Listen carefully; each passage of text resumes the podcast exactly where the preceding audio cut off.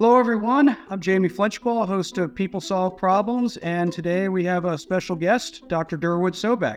Durward, how are you doing? I'm doing great. How are you? I'm doing great. Um, so we go back quite a ways, but just by way of introduction, uh, Vice Provost of Montana State University, Bozeman. Um, fun job uh, with lots of lots of interesting challenges. Uh, you're the author of Understanding A3, co-author of Understanding A3 Thinking, and people always ask, you know, before I wrote People Solve Problems, what book about problem solving I'd recommend. And understanding A3 thinking is is always the first one out of my mouth. So I've always appreciated that book. It's right out of camera view, but it's uh, right here on my shelf. And a long recognized expert in lean product development. It's really helped uh, advance the thinking and and I think also bring together many different pieces of of the lean product development thought uh, environment uh, community. So, um, and that's part of where we we we first met is in the lean product development space.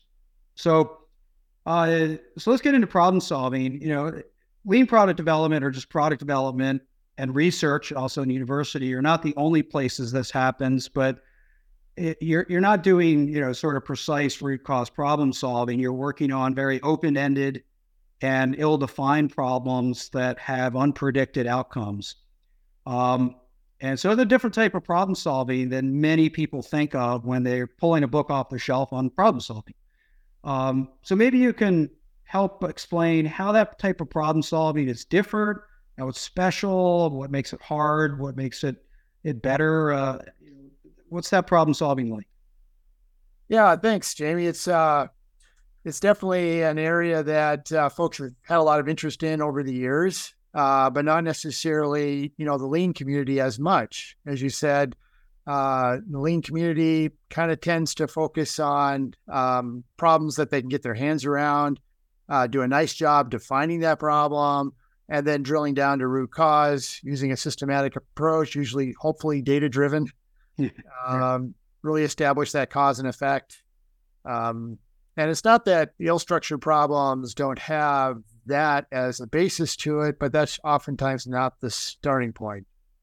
So, usually an ill structured or open ended problem, uh, there's a couple of things. Uh, first is you're usually trying to meet some sort of need.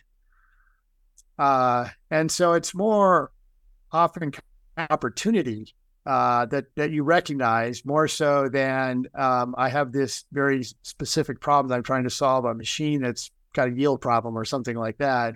Mm-hmm. It's a little bit more, um, gee, uh, it would be great if we could come up with a better way to keep coffee warm while I'm riding my bike to work. Mm-hmm. and without, you know, so you start thinking about that that sort of problem. And uh, the interesting thing about it is you don't know where it's going to go.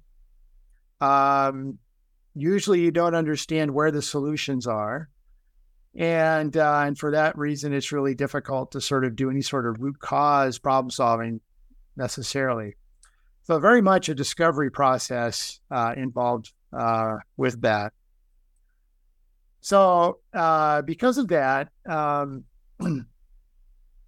what you're gonna, well, at least what I found in in in in coaching teams and how to do this, doing it myself, and then also reading literature on on this stuff is that you'll spend a lot of time gathering information about users. Mm-hmm. And so you may have heard of um, UX, user experience, right. from different, you know, mostly software realm, but really understanding uh, how users use your product or use your solution or how they're using existing solutions and what what their what their problems are. So what you're really trying to do is get those insights that nobody else has seen. Yeah. And so to do that requires observation, oftentimes uh, there. And so that what I found is really understanding your stakeholders and this network of needs there. And usually what happens is that uh, through uh, looking at it through a bunch of different lenses, typically there'll be a small set of those needs that become salient and the things that you want to key on in trying to address this problem. So that's kind of the first step is really understanding what the what the needs of whoever is going to be affected by this solution that you're eventually going to come up with. Yep. And that needs to be the starting point. So you're not really starting with a problem, you're starting with the people. And so I think that really uh, I know when you talked about people solving problems, you could add another subtitle for people, right? For people, right.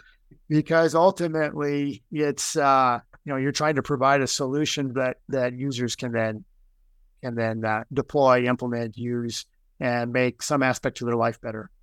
Yeah. So that's that's one aspect that's that's different. Um, the second is that um, because it's it's open ended and, and ill structured, one of the things that you're going to do is look for solutions in a lot of different places, and uh, so you want to come up with a lot of ideas because you want to have a creative solution. It's the creative solution that's that no one else thought of. That's going to lead to um, that breakthrough idea, and um, that process is rarely linear. In fact, uh, that's one of the things that uh, some of the folks at uh, Stanford at their D school and uh, some of the early folks there, you know, they they realize, you know, you got to come up with the crazy ideas that will never work, not because those ideas are going to work, but because that nonlinear process sparks additional ideas or provide additional insights that will lead to ideas that will work. Right. So it's so sometimes uh, folks that are sort of engineer trained or in other disciplines similar to that, um, they tend to want to take kind of a linear process to solving this when in fact it's it, it isn't. so uh, so you come up with a lot of ideas. So that's the other aspect of uh, solving these uh, ill-structured problems. First is really you know, trying to understand your users. Second, lots of ideas. And then it's a matter of how do you match those up, right? How do you figure out which ideas are going to meet which user needs and which ones uh, better? Mm-hmm. And um, so that's that's really the second sort of maybe I say probably the third phase of of this problem solving is that you say, okay, well, um, how do we how do we how do we do that?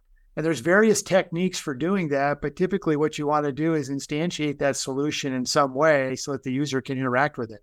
Mm-hmm. And then it gives you some sort of feedback uh, on that, which will then give you listen even more insights into their needs. It provides insights into the quality of idea, and you can sort of uh, walk your way through these different modes uh, as the process, as you sort of mindful of the process, you're mindful of these modes. And so maybe you need to understand user needs a little bit more. Maybe to generate more ideas. Maybe it's evaluation. I need to prototype and test, whatever it is.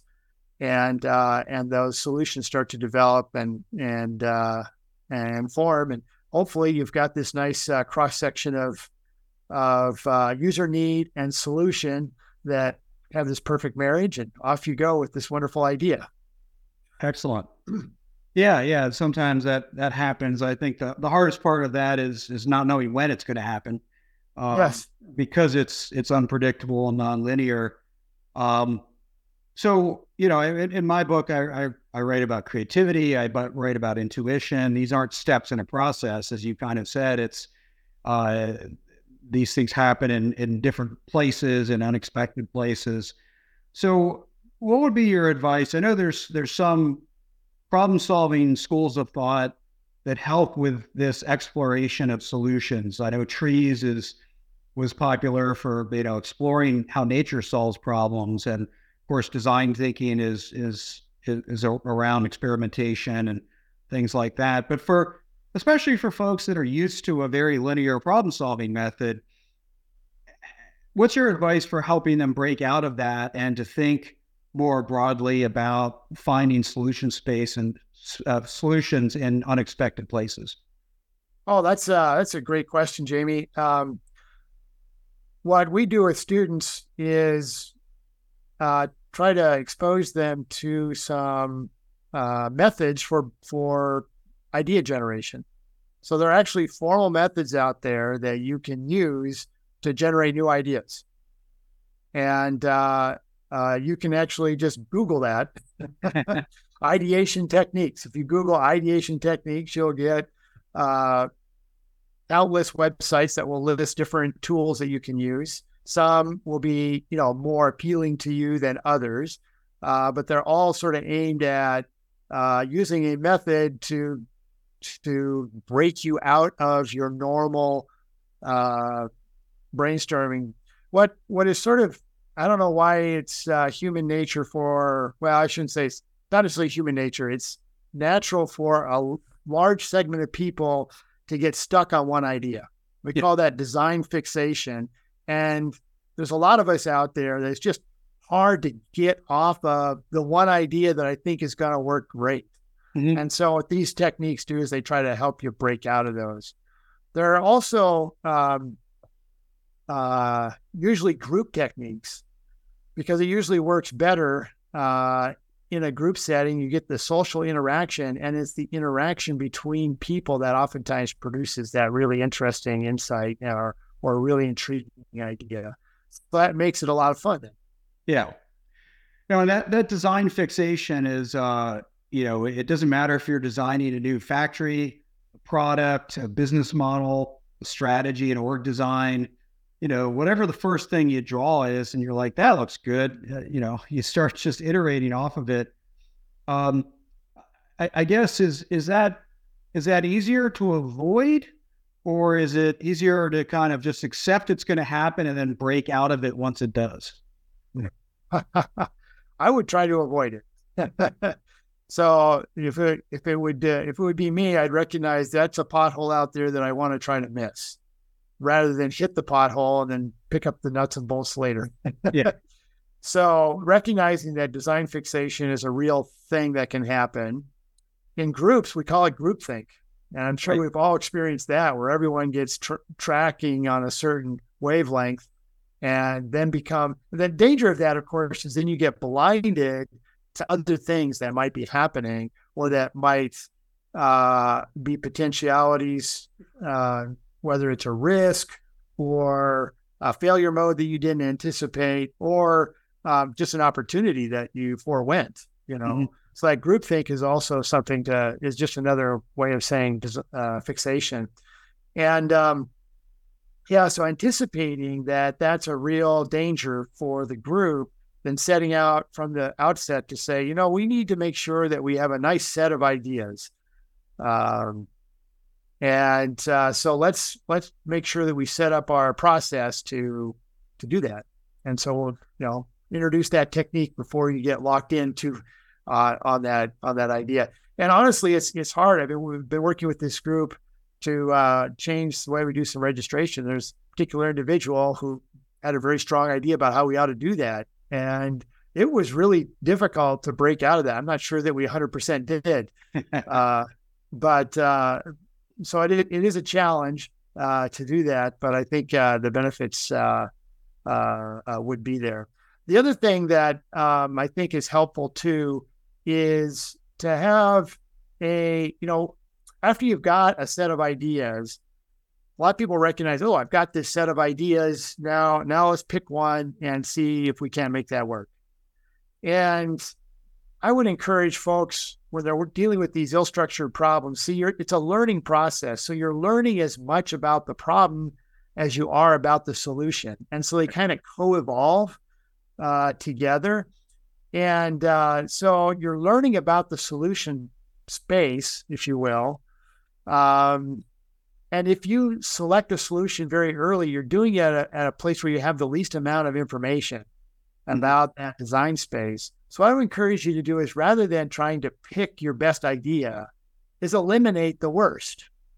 So go through an elimination process, and sort of the last idea standing is by definition going to be your best idea. There's a lot less risk associated with that than than trying to pick the best one. The odds of you picking the best one early is pretty slim, actually. Yeah. But the odds of eliminating the best one early is almost nil. So if you can say, okay, let's do a quick evaluation with the information we have, um, and let's eliminate those ideas that we can safely eliminate now based on the knowledge we have, rather than guessing at what the best solution is. Then taking that, what's left, and say, okay, what can we learn about these for the next phase? And so you had mentioned earlier about how it's kind of like doing this on a timeline is really hard. Yeah. If you're in an organization, you have to do it on a timeline. You're going to be, there's going to be a deadline. I have to deliver by this date, or I have to, you know. So this is how you can kind of do that is, is, uh, you can say, okay, um, we'll need to have our next um, narrowing decision. Let's try and do that, let's say in three weeks. All right what can we learn about each of these alternatives in the next three weeks that will be that will inform that decision mm-hmm. and sort of time box that so you don't go um, you know too far down a rabbit hole on right. any one of these but you get enough information that now okay i can now safely eliminate these ideas and the and the and the number of alternatives that you're thinking about gradually narrows now sometimes uh, when you do that, the best solution becomes obvious. and it's like, yeah, this is this is what we need to do. Right. Um, but if you uh, get yourself locked in the box too early, and then you're trying to iterate to a solution, you may have picked a solution where you can't actually get to where you want to be from that solution because there's some fundamental limitation uh, with that idea. And so uh, it's much better than to uh, take this more gradual narrowing process,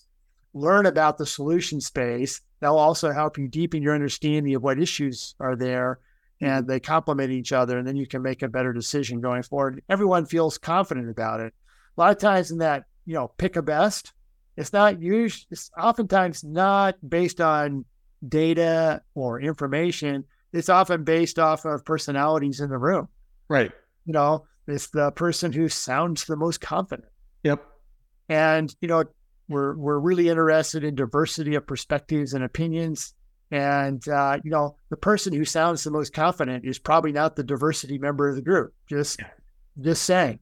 You know, so usually, you know, to make sure that all those voices get in there, uh, this elimination process, I think, works better at trying to get all those voices out so that people aren't shut down by their most dominant personality in the room.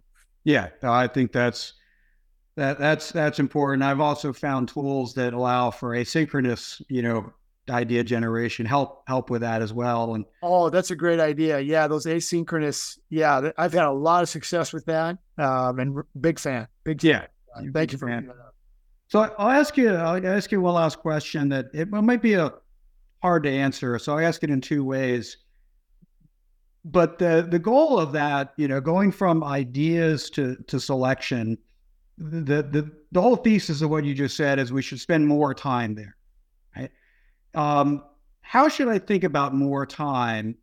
Is it a percentage of the overall project? Is it measured in time, or is there any advice how to just spend more time? Uh, you know, s- slowing that down. Uh, so because we, we're all in a race to get to an answer, right? And and there's this urgency to get there. So how, how should we think about how to slow or how much we slow down that part of the process? You know, that's that's a great question uh, because we think that when we have uh, tight time constraints, the thing that we need to do is to decide quickly, and that's actually a paradox. Yeah, because what happens is then uh, you eat up all of the rest of your time trying to make that solution work through iteration. And um, yeah, that that can be very expensive indeed if you're working with uh, in an organizational context, for example, where you have a number of different teams working on the same solution or, or working on different solutions that all need to piece together. Mm-hmm. Because one team's iterating and making changes to their idea, it impacts the work of other people. Yes. And there's techniques you can do to sort of buffer that, but but nonetheless, that's a dynamic that's really challenging. Um, so we can give you a few rules of thumb, which may or may not be helpful.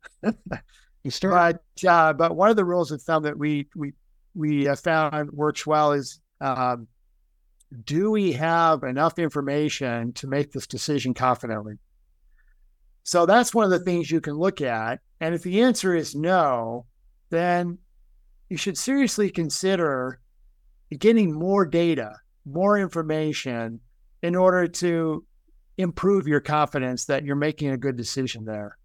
Now, maybe you, you know, at some point you can't always eliminate the uncertainty, but uh, I think the default with most American teams is that they want to make that decision too, you know, faster than they should mm-hmm. uh, on these things, and that really um, they would probably do well to uh, slow it down. And so making that default of saying, okay, let's let's take it one step. yeah. So that would be the other sort of sort of uh, rule of thumb is well, normally we would have made it by this point, and then iterate. Okay, well, let's extend this by you know pick your time frame. Of course, can we do it in a month? Mm-hmm. Can we delay? What would happen then? And if everything uh, sort of lines up there, then you can say, um, uh, yeah, let's go ahead and delay that, get that additional information because we're going to make a better decision and save that um, on the back end uh, of the thing. So it's uh, it's a little bit it's it's sometimes tough for uh, managers, especially, but also teams to sort of realize that taking it slow at the beginning to really understand what we're doing and get a good set of solutions that uh, we understand is going to help us make a a uh, more informed, better decision, and that will actually save us on the back end because the quality of that solution is going to be better, which saves us in the long run. Yeah. So it's sort of like that investor early to save on the back end, and that's a little bit difficult of an argument to make uh, to some people. It's just because it's hard to quantify and you got to take a little bit on a leap of faith. And of course, there's always the probability, right? There's always a chance that if I guessed right, right. then I would have, then I'll do better. Yeah. Uh, and, uh, but, uh, and, and I can't eliminate that completely, but I would say in general, those two rules of thumb seem to help a lot. You know, do we have the knowledge we need right now, and can we get that over the next, you know, pick your time frame two weeks four weeks whatever it would be but time box that so that it's not completely open ended in terms of time yep and then the second is uh, maybe just incrementally uh, step into those waters so rather than going completely over to say we're going to go to this uh, really uh, long, elongated convergence process. How about we just extend it by 10% or 20% from what we've typically done. Yeah. So that that sometimes helps, and and then if you get some uh, benefit from that, then the next time you could extend it a little bit more, and, and then sort of uh, reach that point diminishing returns, and then you can say, okay, I think we've I think we found our sweet spot here. So, and of course, there's always that little bit of intuition. and a little little bit of intuition goes a long way. Yeah, so that's you got to trust your intuition, and gut feel a little bit, but uh, that's kind of it's a really good question. And uh, it's a little bit what we're doing some research on to sort of figure out okay, uh, how can we take this sort of ill structured, open ended problem and uh, and put some management tools on this so that we can manage that convergence process a little bit more. You know, figure out okay, you know, where do you want to gather that info?